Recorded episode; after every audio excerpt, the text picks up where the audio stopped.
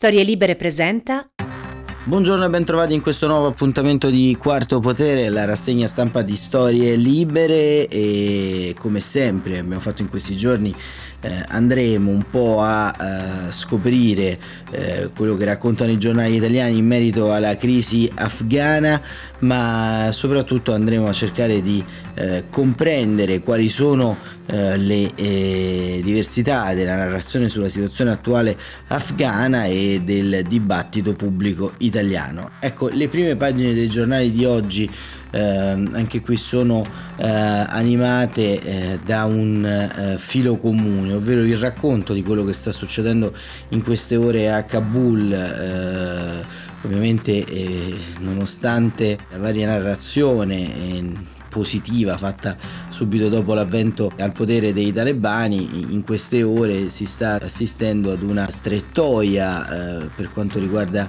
i diritti umani e i diritti civili in Afghanistan. La maggior parte dei giornali ovviamente eh, titola facendo riferimento a Kabul, a Kabul che è la capitale eh, dell'Afghanistan, eh, tuttavia c'è da rilevare che la grande partita intorno a questa crisi e soprattutto anche eh, gli episodi più duri di eh, repressione e diciamo già gli accadimenti, le uccisioni di massa, eh, gli stupri, eh, i rapimenti di donne e, e, bambine sono avvenuti nella provincia intorno a Kabul e nelle altre regioni. C'è da registrare, come vedremo, anche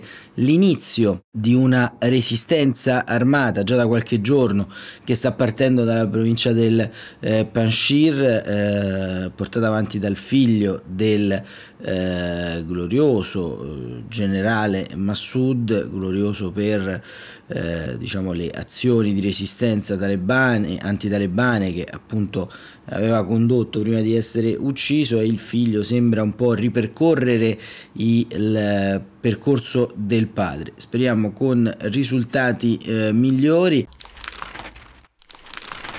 Iniziamo subito dal Corriere della Sera eh, che eh, titola Kabul il dramma dei bambini lanciati dalle madri ai soldati in aeroporto, salvateli, spari su chi sfila con la bandiera nazionale e ad aprire c'è appunto questo articolo di Lorenzo Cremonesi e una foto eh, molto forte in eh, prima pagina dove ci sono appunto eh, una madre e un padre che eh, traslano un figlio da una parte all'altra del muro. E, e questo ovviamente ovviamente è una delle tante immagini di questa crisi afghana, eh, un'immagine che ovviamente rimarrà all'interno eh, forse anche eh, di questo album degli orrori che stiamo in questa estate sfogliando. E l'Afghanistan eh, per quanto riguarda invece il fronte politico ci racconta nell'occhiello in alto sempre il Corriere della Sera Draghi sente Putin la rete per il G20 Biden il caos era inevitabile Borrell lo attacca e Conte apre al regime alt di Di Maio. Infatti eh, l'apertura di Giuseppe Conte a una trattativa con i talebani eh, ha in qualche modo riscaldato e surriscaldato eh, anche il dibattito politico. Alcune delle prime pagine di altri quotidiani sono dedicate anche a questo. E, e ehm, il Corriere della Sera eh, affida a Ernesto Galli della Loggia il, eh, l'editoriale eh, sulla colonna sinistra guerra e diritti quante ipocrisie tra le giustificazioni ascoltate in queste ore per cercare di non vergognarci della nostra condotta in Afghanistan, scrive della Loggia, insieme stupida e vile, un Oscar merita eh, quello dell'ipocrisia, eh, quella secondo la quale sarebbe sciocco, oltre che inutile, tentare di esportare la democrazia in culture diverse dalla nostra. Un discorso completamente diverso, anche se spesso furbescamente confuso con questo, e quindi da tenere separato o è quello sui modi, giusti o sbagliati, con i quali lo si può fare. Su cosa si debba intendere per democrazia si può discutere anni, diciamo tenendoci proprio ai minimi termini che per democrazia intendiamo un governo che in qualche modo risponda ai governati e che riconosca e garantisca agli stessi, sia uomini che donne, un certo numero di diritti, di diritti basilari di libertà, chiamiamoli pure diritti umani. Bene, oggi molti si affrettano a sostenere che un regime siffatto, che trae origine da un'evoluzione storica propria della cultura occidentale, si adatta sia adatto perciò eh, solo alle popolazioni che condividono tale cultura e che quindi esso non possa essere in alcun modo trapiantato dove tale cultura non ha mai allignato. E quindi poi a pagina 28 della loggia continua e nel taglio centrale ci sono tre uh, articoli sempre sulla questione eh, afghana vi consiglio di leggere. Il primo di Paolo Valentini eh, con eh, l'intervista appello a Filippo Grandi, alto commissario ONU per i rifugiati, chi resta avrà bisogno di sostegno, servono aiuti per sostenere quelli che scelgono di rimanere, dice eh, Grandi nell'intervista di Paolo Valentino. Il console Claudi invece in una conversazione con Virginia Piccolillo eh, dichiara così salveremo chi ha lavorato al nostro fianco. La prima difficoltà si legge nell'attacco dell'articolo di Virginia Piccolillo è fare arrivare all'aeroporto gli italiani, chi ha lavorato al loro fianco, ma che dobbiamo salvare tutti, dice il console a Kabul Tommaso Claudi. E l'imprenditrice invece eh, eh, Zara Amadi che eh, è, in, eh, è, atterrata a Fiumicino in Italia ehm, sottolinea eh, invece in una intervista di Valeria Valentini la paura per le donne che rimangano là. Eh, ovviamente il Corriere della Sera prende anche qui questo vecchio vezzo del giornalismo italiano di eh, scrivere quando si parla di donne solamente il nome, l'ansia di Zara, come se eh, Zara Amadi non avesse un eh, cognome, quindi eh, anche qui registriamo sempre questo tono friendly quando si parla delle donne e massimi onori e incensi e cognomi quando si parla degli uomini, ma andiamo avanti. Eh, Dario Di Vico eh, ci riporta eh, anche quello che sta ehm, succedendo in questi giorni. Inizia oggi a Rimini il meeting di Comunione e Liberazione, un appuntamento importante e centrale della politica agostana italiana e, e proprio dal meeting Dario Di Vico dice la società civile adesso teme l'autunno caldo dei partiti scrive Di Vico in un suo editoriale del taglio di colonna di eh, destra, leggendo le interviste e le dichiarazioni di importanti protagonisti della società civile, se ne ricava la netta sensazione che temano un nuovo autunno caldo, ma stavolta non prevedono eventi manifestazioni sindacali o derive estremiste degli studenti. Quello che li spaventa è l'autunno caldo dei partiti. A pagina 15 Dario De Vico e a pagina 14 Marco Cremonesi eh, che racconta invece che oggi Salvini va ad Arcore, anzi scusate, a Villa Certosa in Sardegna per incontrare Silvio Berlusconi per proporre le liste comuni tra Forza Italia e Lega, ovviamente un passo eh, importante per frenare l'arginata, eh, cioè per dare un'arginata al eh, grande eh, balzo in avanti nei sondaggi di Giorgia Meloni. Ma andiamo adesso a vedere eh, il quotidiano eh, La Repubblica che eh, anche qui eh, sceglie eh, di eh, citare la capitale afghana nel titolo Il muro di Kabul, fuga dall'Afghanistan, sceglie questo titolo il quotidiano diretto da Maurizio Molinari per simboleggiare appunto e dare ancora più forza al eh, trasbordo della bambina di cui vi abbiamo raccontato prima. Le madri lanciano i figli oltre il filo spinato dell'aeroporto per salvarli, soldati in lacrime, non possiamo portarli, i talebani nelle strade piano per l'Unione Europea per i profughi, Conte, dialogo con il regime e poi c'è la polemica tra i leader del Movimento 5 Stelle. E um, G20 straordinario arriva il sì di Macron e Putin eh, ehm, a Draghi. E poi nell'editoriale eh, di sinistra un reportage di Mariana Sadà da Kabul eh, nell'onda umana in cerca di libertà. La Sadà racconta eh, appunto gli spostamenti di queste eh, centinaia eh, di, di, persone che si muovono in blocco verso eh, l'aeroporto eh, militare di eh, Kabul cercando di eh, in qualche modo trovare un ponte per l'Occidente. Articolo di Melania Mazzucco, sempre sul taglio di sinistra, quei bimbi verso l'unico futuro e, e, appunto un commento della Mazzucco alla foto che eh, vediamo insomma.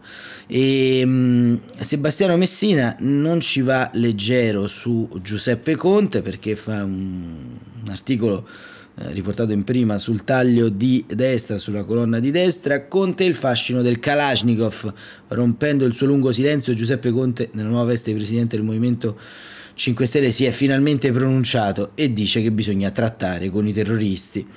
E questo è, è, è un po' il, eh, diciamo, il leitmotiv anche un po' della, della, del, della prima pagina di Repubblica. Uh, Federico Rampini da New York, uh, Biden, il rischio del peggio, eh, il peggio può ancora venire, scrive Rampini, per gli afghani naturalmente, ma anche per Joe Biden.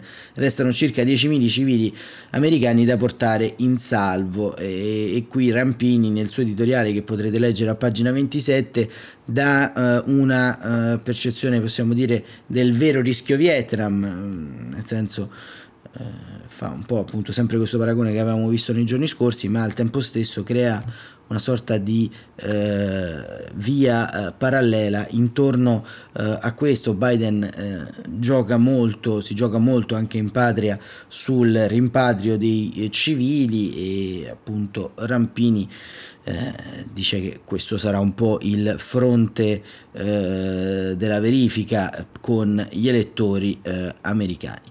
E eh, andiamo invece alla stampa. Esplode la furia talebana a Kabul si muore eh, con ehm, anche un'intervista al ministro della difesa Lorenzo Guerini che dice avanti con il ponte aereo salveremo chi ha collaborato con noi eh, riflettiamo sugli obiettivi di fondo delle missioni. E anche ehm, e anche eh, la stampa sceglie di aprire con la foto eh, del passaggio della bambina tra le mani della famiglia a quelle dei soldati americani sul muro dell'aeroporto di Kabul e con un editoriale di Caterina Soffici, eh, salvate almeno i nostri figli, il gesto delle madri, le braccia dei soldati, il filo spinato e una marea di braccia tese, ancora una volta, come tante altre nella storia, è un muro che divide i sommersi e i salvati, di là la salvezza e la speranza, di qua il terrore e la paura. In un video girato da Sky News c'è una donna che con un neonato in braccio, poi si vede un fagotto che passa dall'altra parte della rete, poi altre mani e altre braccia. Le madri afghane lanciano bambini sopra il filo spinato dell'aeroporto di Kabul, l'unica via di fuga per chi cerca di lasciare il paese.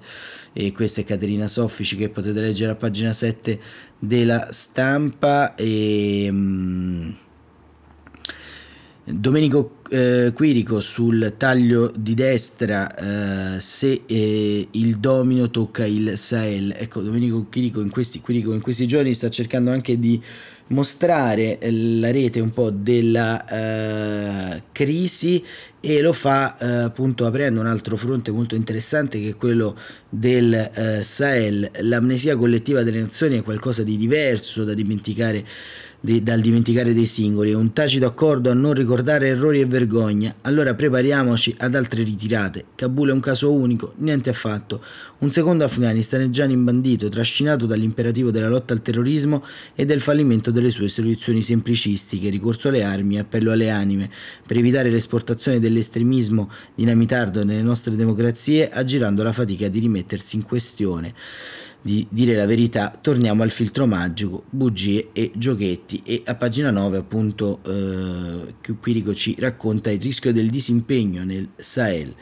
E poi c'è l'intervento di Joseph Borrell eh, sul taglio di sinistra. L'UE obbligata a dialogare. Da domenica stiamo affrontando, scrive Borrell, una nuova ondata di dolore in Afghanistan. Lasciate che sia franco, è una catastrofe, lo è per la gente afghana, per la credibilità occidentale e per il corso delle relazioni internazionali.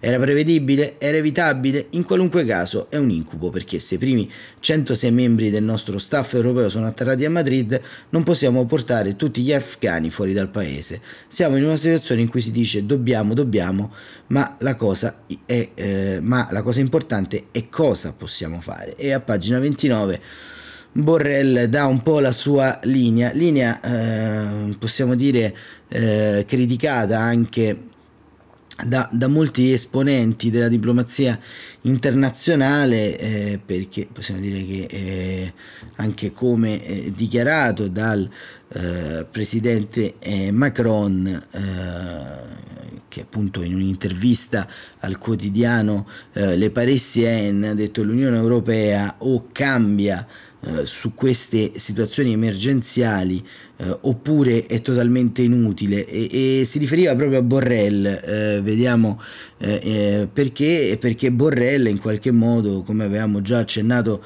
nella rassegna stampa di ieri di fronte a, alle situazioni come quelle afghane ma pensiamo alla Turchia pensiamo alla Russia ha diciamo un atteggiamento eccessivamente eh, eh, doppio giochista se vogliamo essere eh, sinceri.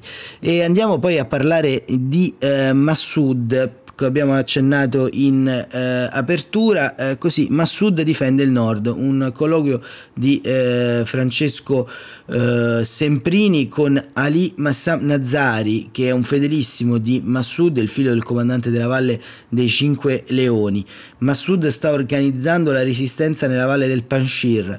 Siamo pronti a combattere contro ogni aggressione e oppressione appunto Ali ehm, Maisam Nazari è fedelissimo di Ahmad Massoud, figlio del comandante della Valle dei Cinque Leoni che impedì l'ingresso nel Panshir a sovietici e talebani, rendendolo così di fatto una zona libera e franca in entrambi i circuiti dittatoriali, parla alla stampa per conto del giovane Massoud impegnato a mettere a punto le strategie in vista di una potenziale offensiva dei fondamentalisti nella valle che si trova a 150 km a nord di Kabul. Guardate bene, questo sarà un fronte della battaglia molto interessante e molto, possiamo dire, anche decisivo. Se appunto eh, vi sarà una resistenza oltre quella teorica espressa in queste ore contro il nuovo regime dei talebani, la prima battaglia centrale si giocherà proprio nella difesa del Pashir che potrebbe diventare a livello geopolitico una zona cuscinetto. E, e, e questo insomma lo, lo, vedremo sicuramente nelle prossime settimane. E vediamo ora ehm, passiamo ora appunto al fatto quotidiano che si riferisce apre con la polemica che, ha investito, eh, che ha investito soprattutto il, l'ex presidente del Consiglio e leader del Movimento 5 Stelle Giuseppe Conte.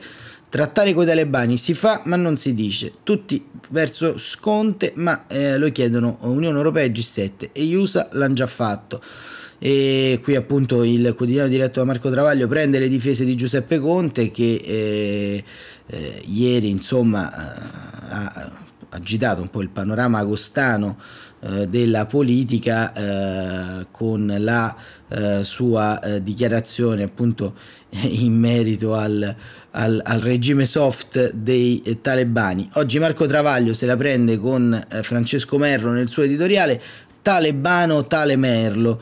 Molti ci scrivono che non leggono più stampa pubblica, ma eh, sbagliano. Stampa pubblica ovviamente è la crasi simpatica che fa ehm, travaglio tra eh, la Repubblica e la stampa.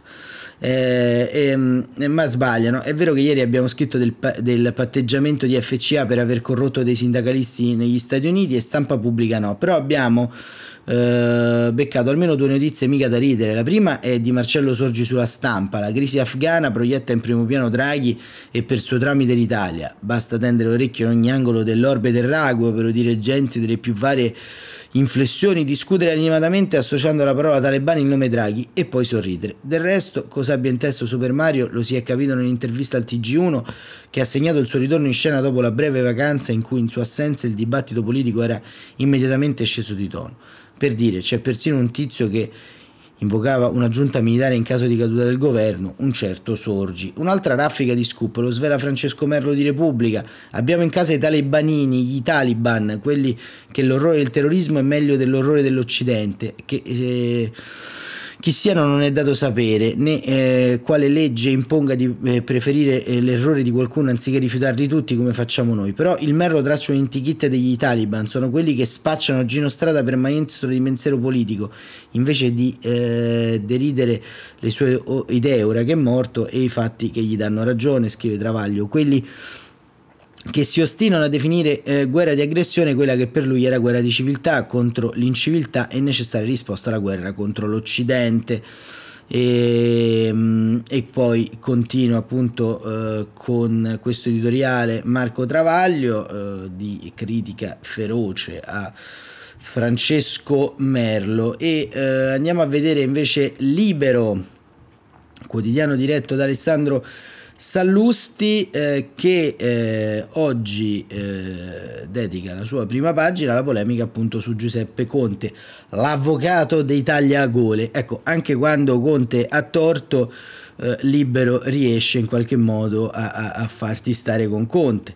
Conte sta con i talebani. Inferno Afghanistan, i fanatici islamici sparano sulla pol- folla, ma secondo Giuseppi il regime si è dimostrato distensivo. Di Maio lo sconfessa e Grillo manda a quel paese entrambi. A Kabul le mamme lanciano eh, i figli ai militari stranieri, eh, salvateli voi. E qui Sallusti eh, apre il suo editoriale proprio sulla polemica su Giuseppe Conte, se non fosse che parliamo di un problema che riguarda una delle più importanti forze del governo, che esprime pure il ministro degli esteri, sarebbero anche affari loro. Lo Stato confusione dei 5 Stelle invece rischia di mandare il tilt il ruolo dell'Italia nella delicata crisi afghana con i tre leader che dicono cose diverse. Per Conte il regime talebano che si è appena insediato a Kabul si sta dimostrando distensivo, per Di Maio invece no, bisogna aspettare i fatti, mentre per eh, Beppe Grillo entrambi, Di Maio e Conti, sono tra i corresponsabili del disastro in quanto sono dal ministro degli esteri il primo ed il premier il secondo yes man degli americani. Al di là del merito mi chiedo come sia possibile lasciare ancora l'Italia in mano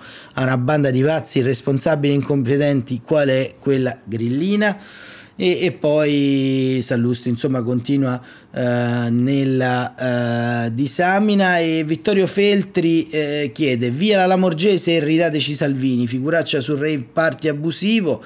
E, ehm, e, Vittorio Feltri scrive a parte la soluzione importante rimediata a Catania Matteo Salvini è stato pienamente rivalutato come politico di razza dalla ministra Lamorgese che ha preso il posto del leghista al vertice del Viminale.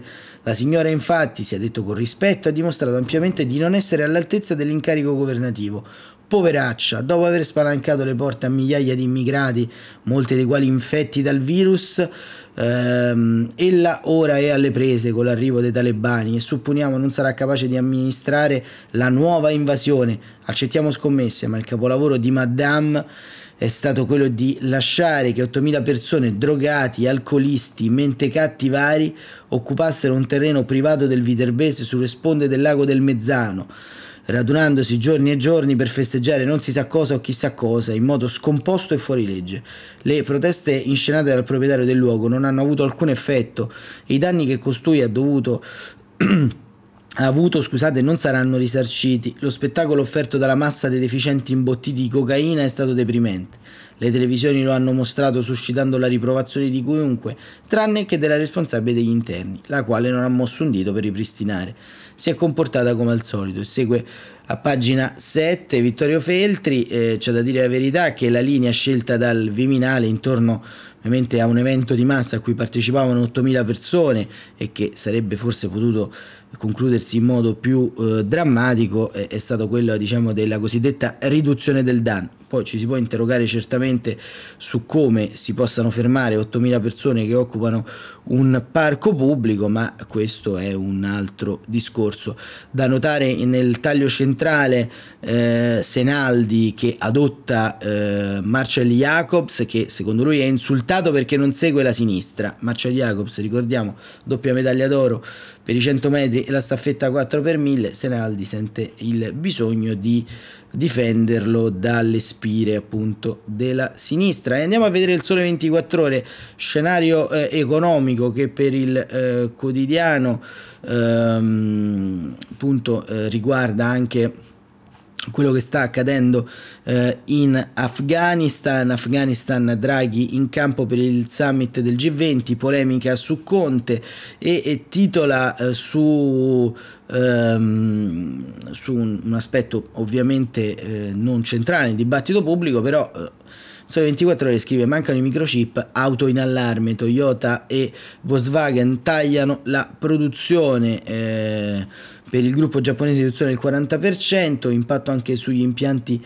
eh, Stellantis, timore per l'automotive, eh, sulle borse la gelata d'agosto e questo diciamo è un problema eh, certamente centrale di cui nelle prossime settimane sicuramente con la ripresa degli vari stabilimenti eh, tornerà eh, centrale.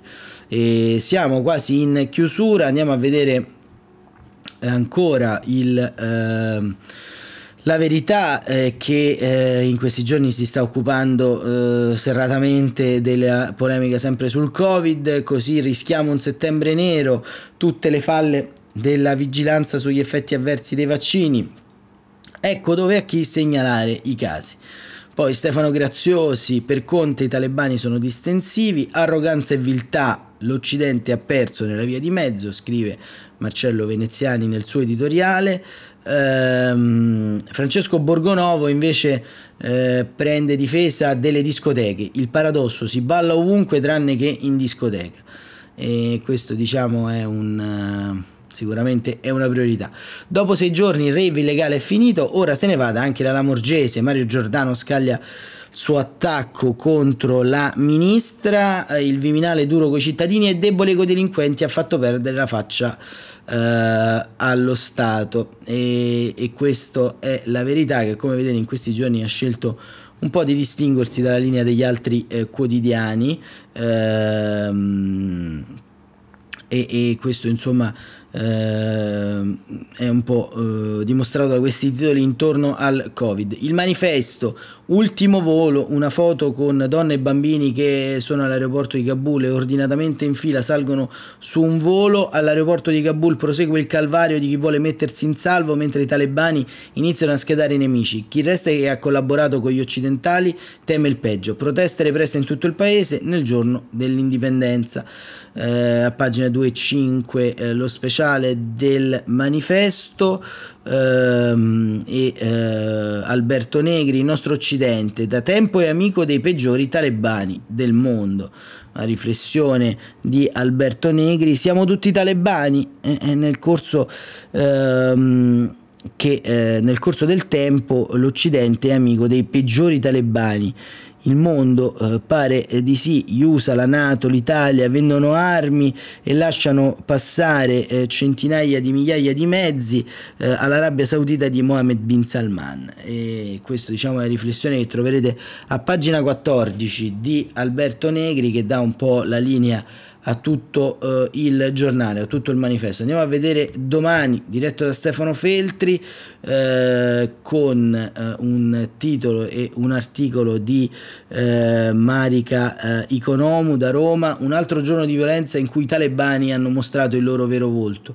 La corsa disperata per fuggire dall'Afghanistan, nel giorno dell'indipendenza migliaia di civili afghani sono insorti contro il regime che predica distensione ma deve ricorrere al terrore per controllare al paese e Marica eh, Economu dà una panoramica molto ampia di quanto sta avvenendo e l'editoriale eh, di, dell'economista Salvatore Bragantini sul taglio di sinistra della prima pagina del quotidiano diretto da Stefano Feltri, queste nostre democrazie sono più fragili del previsto proprio di fronte ai morti di eh, Kabul, una um, riflessione sicuramente da, uh, da, leggere. Andiamo a vedere il foglio diretto da Claudio Cerasa uh, che appunto si sta occupando in modo molto uh, strutturale della, della, vicenda, eh, della vicenda afghana con Daniele Raineri eh, esperto di eh, geopolitica e di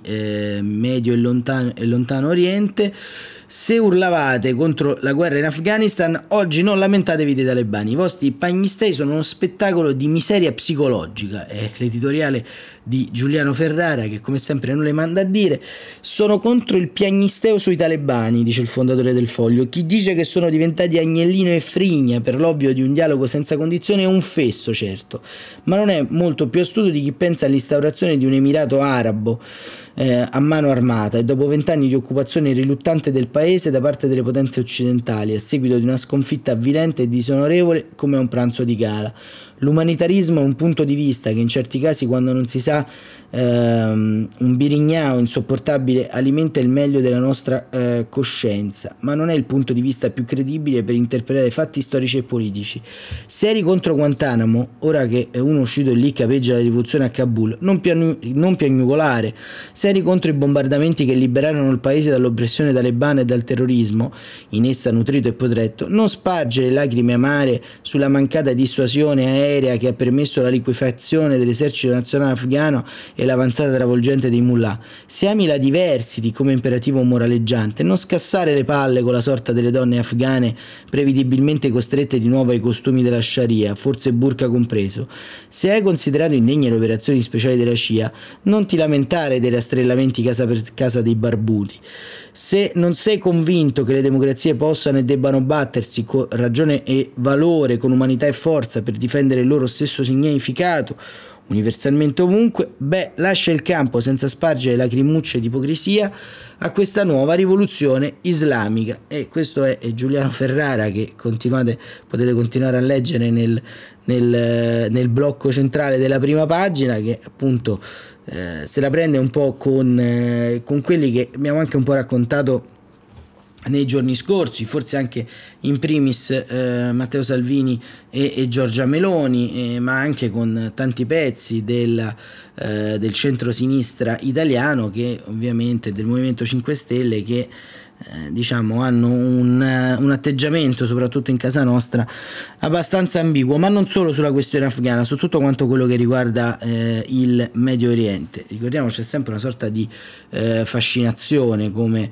eh, eh, ricordava anche ieri Francesco Merlo su Repubblica per un certo modo di, di, di pensare insomma un certo modo di agire. Ehm e andiamo poi nell'editoriale eh, di Cerasa, l'obbligo non è più un tabù o vaccinazione o chiusure, senza immunità in autunno saranno guai, nel governo cresce il partito di chi vuole rendere obbligatorio non solo il Green Pass ma anche il vaccino. Draghi eh, sa che è decisivo e, e questo è diciamo il, il, um, l'editoriale di Claudio Cerasa e poi c'è un'intervista uh, di uh, Caruso a pagina 4 ad Antonio Boccuzzi, il superstite, già deputato del Partito Democratico del Rogo Thyssen, non esiste la libertà di farsi male, il sindacato non stia con i no. Un sindacato moderno, un sindacato che veramente aspira a essere protagonista, inseguirebbe con la scopa i lavoratori no passo. Un sindacato responsabile non avrebbe mai perso tempo dietro ai meccanici io non mi vaccino. Dice Antonio Boccuzzi, sopravvissuto da una delle più grandi tragedie italiane sul lavoro, il rogo della ThyssenKrupp del 2007, che è arrivato il momento di parlare non più di Green Pass ma di obbligo vaccinale e che in fabbrica si entra vaccinati perché il vaccino è il nostro nuovo elmetto. E potete leggere questa intervista a Antonio Boccuzzi a pagina eh, 4. Eh, andiamo a vedere invece eh, avvenire Kabul, incubo e fuga. Le madri passano i bambini oltre il muro dell'aeroporto. I Taliban sparano sulla folla che protesta. Arrivati in Italia altri collaboratori afghani. Un caso, la proposta di Conte sul dialogo con il regime. A scriverne è Lucia Capuzzi alle pagine 6 e 7 ehm, e poi il blogger Mansur eh, dice in ogni casa per identificarci ho paura per la mia famiglia. E, um, e l'OMS eh, lancia invece sulla questione Covid un, eh, un fronte molto importante no alla terza dose perché prima deve arrivare il vaccino per tutti. In Italia i ricoveri sono in salita e questa è la prima pagina del giornale diretta da Marco Tarquinio, eh, espressione della conferenza episcopale italiana.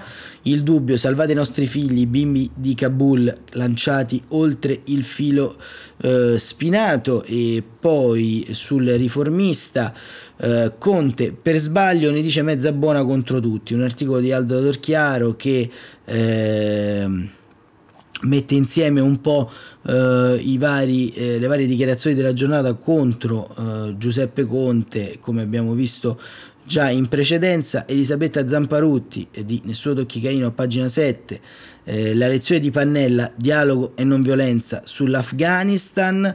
E eh, andiamo um, a chiudere con una rapida carrellata invece sul mattino eh, di eh, Napoli, positivi in fuga da tampone per aggirare la quarantena, Afghanistan, mossa Italia, coinvolgere Russia e Cina. Il mattino appunto si occupa di Covid e dall'altra parte sul taglio di sinistra sulla geopolitica del, eh, della crisi e eh, anche il messaggero apre con i positivi in fuga dalla eh, quarantena e, e, poi andiamo a vedere in ultima ehm, battuta eh, abbiamo visto, ecco, mancava il giornale. Ombre cinesi su Kabul, titola il quotidiano diretto da Augusto Minzolini. Tajani, business di Pechino in Afghanistan. Conte shock, dialogare con i talebani. Lo mollano tutti, anche Di Maio. Il G7, scongiurare il rischio terrorismo. Draghi a Putin, evitare la catastrofe. Il cavaliere Silvio Berlusconi, Unione Europea, agisca con l'ONU eh, e poi c'è un editoriale di Paolo Guzzanti, Il dragone che divora tutto. Ehm, e, e, quindi eh, poi vediamo ancora la foto sempre della bambina presa dalle, dal passaggio della bambina tra le madri ai eh, soldati americani a Kabul, bimbi separati dalle madri, salvezza oltre il filo spinato, poi quei voli della speranza, articolo di Chiara Giannini sul ponte aereo e non pare esserci altro. per oggi abbiamo finito qui, venerdì 20 agosto. Noi torneremo tra qualche altro giorno perché ovviamente abbiamo come anticipato un po' nella prima puntata, abbiamo fatto questa edizione d'emergenza di Quarto Potere per raccontarvi un po' eh, lo scenario giornalistico e geopolitico nel quale eh, il mondo si sta muovendo e noi quindi eh, ci prendiamo qualche giorno per risettare un po' la macchina. Nel frattempo, se vi è piaciuta questa rassegna stampa, se vi sono piaciuti questi eh, primi giorni, eh, iscrivetevi al canale eh, su eh, Apple Podcast, su Spotify, eh, che appunto trasmette Quarto Potere e così per rimanere sempre aggiornati. Ci risentiamo presto con nuovi aggiornamenti e con nuovi approfondimenti e con una nuova nuova rassegna stampa. Non mi rimane altro che augurarvi davvero un buon proseguimento di giornata e anche un buon fine settimana, sperando eh, che non sia funestato come quello scorso da eh, brutte notizie eh, sia per l'Afghanistan ma per tutti noi. A presto!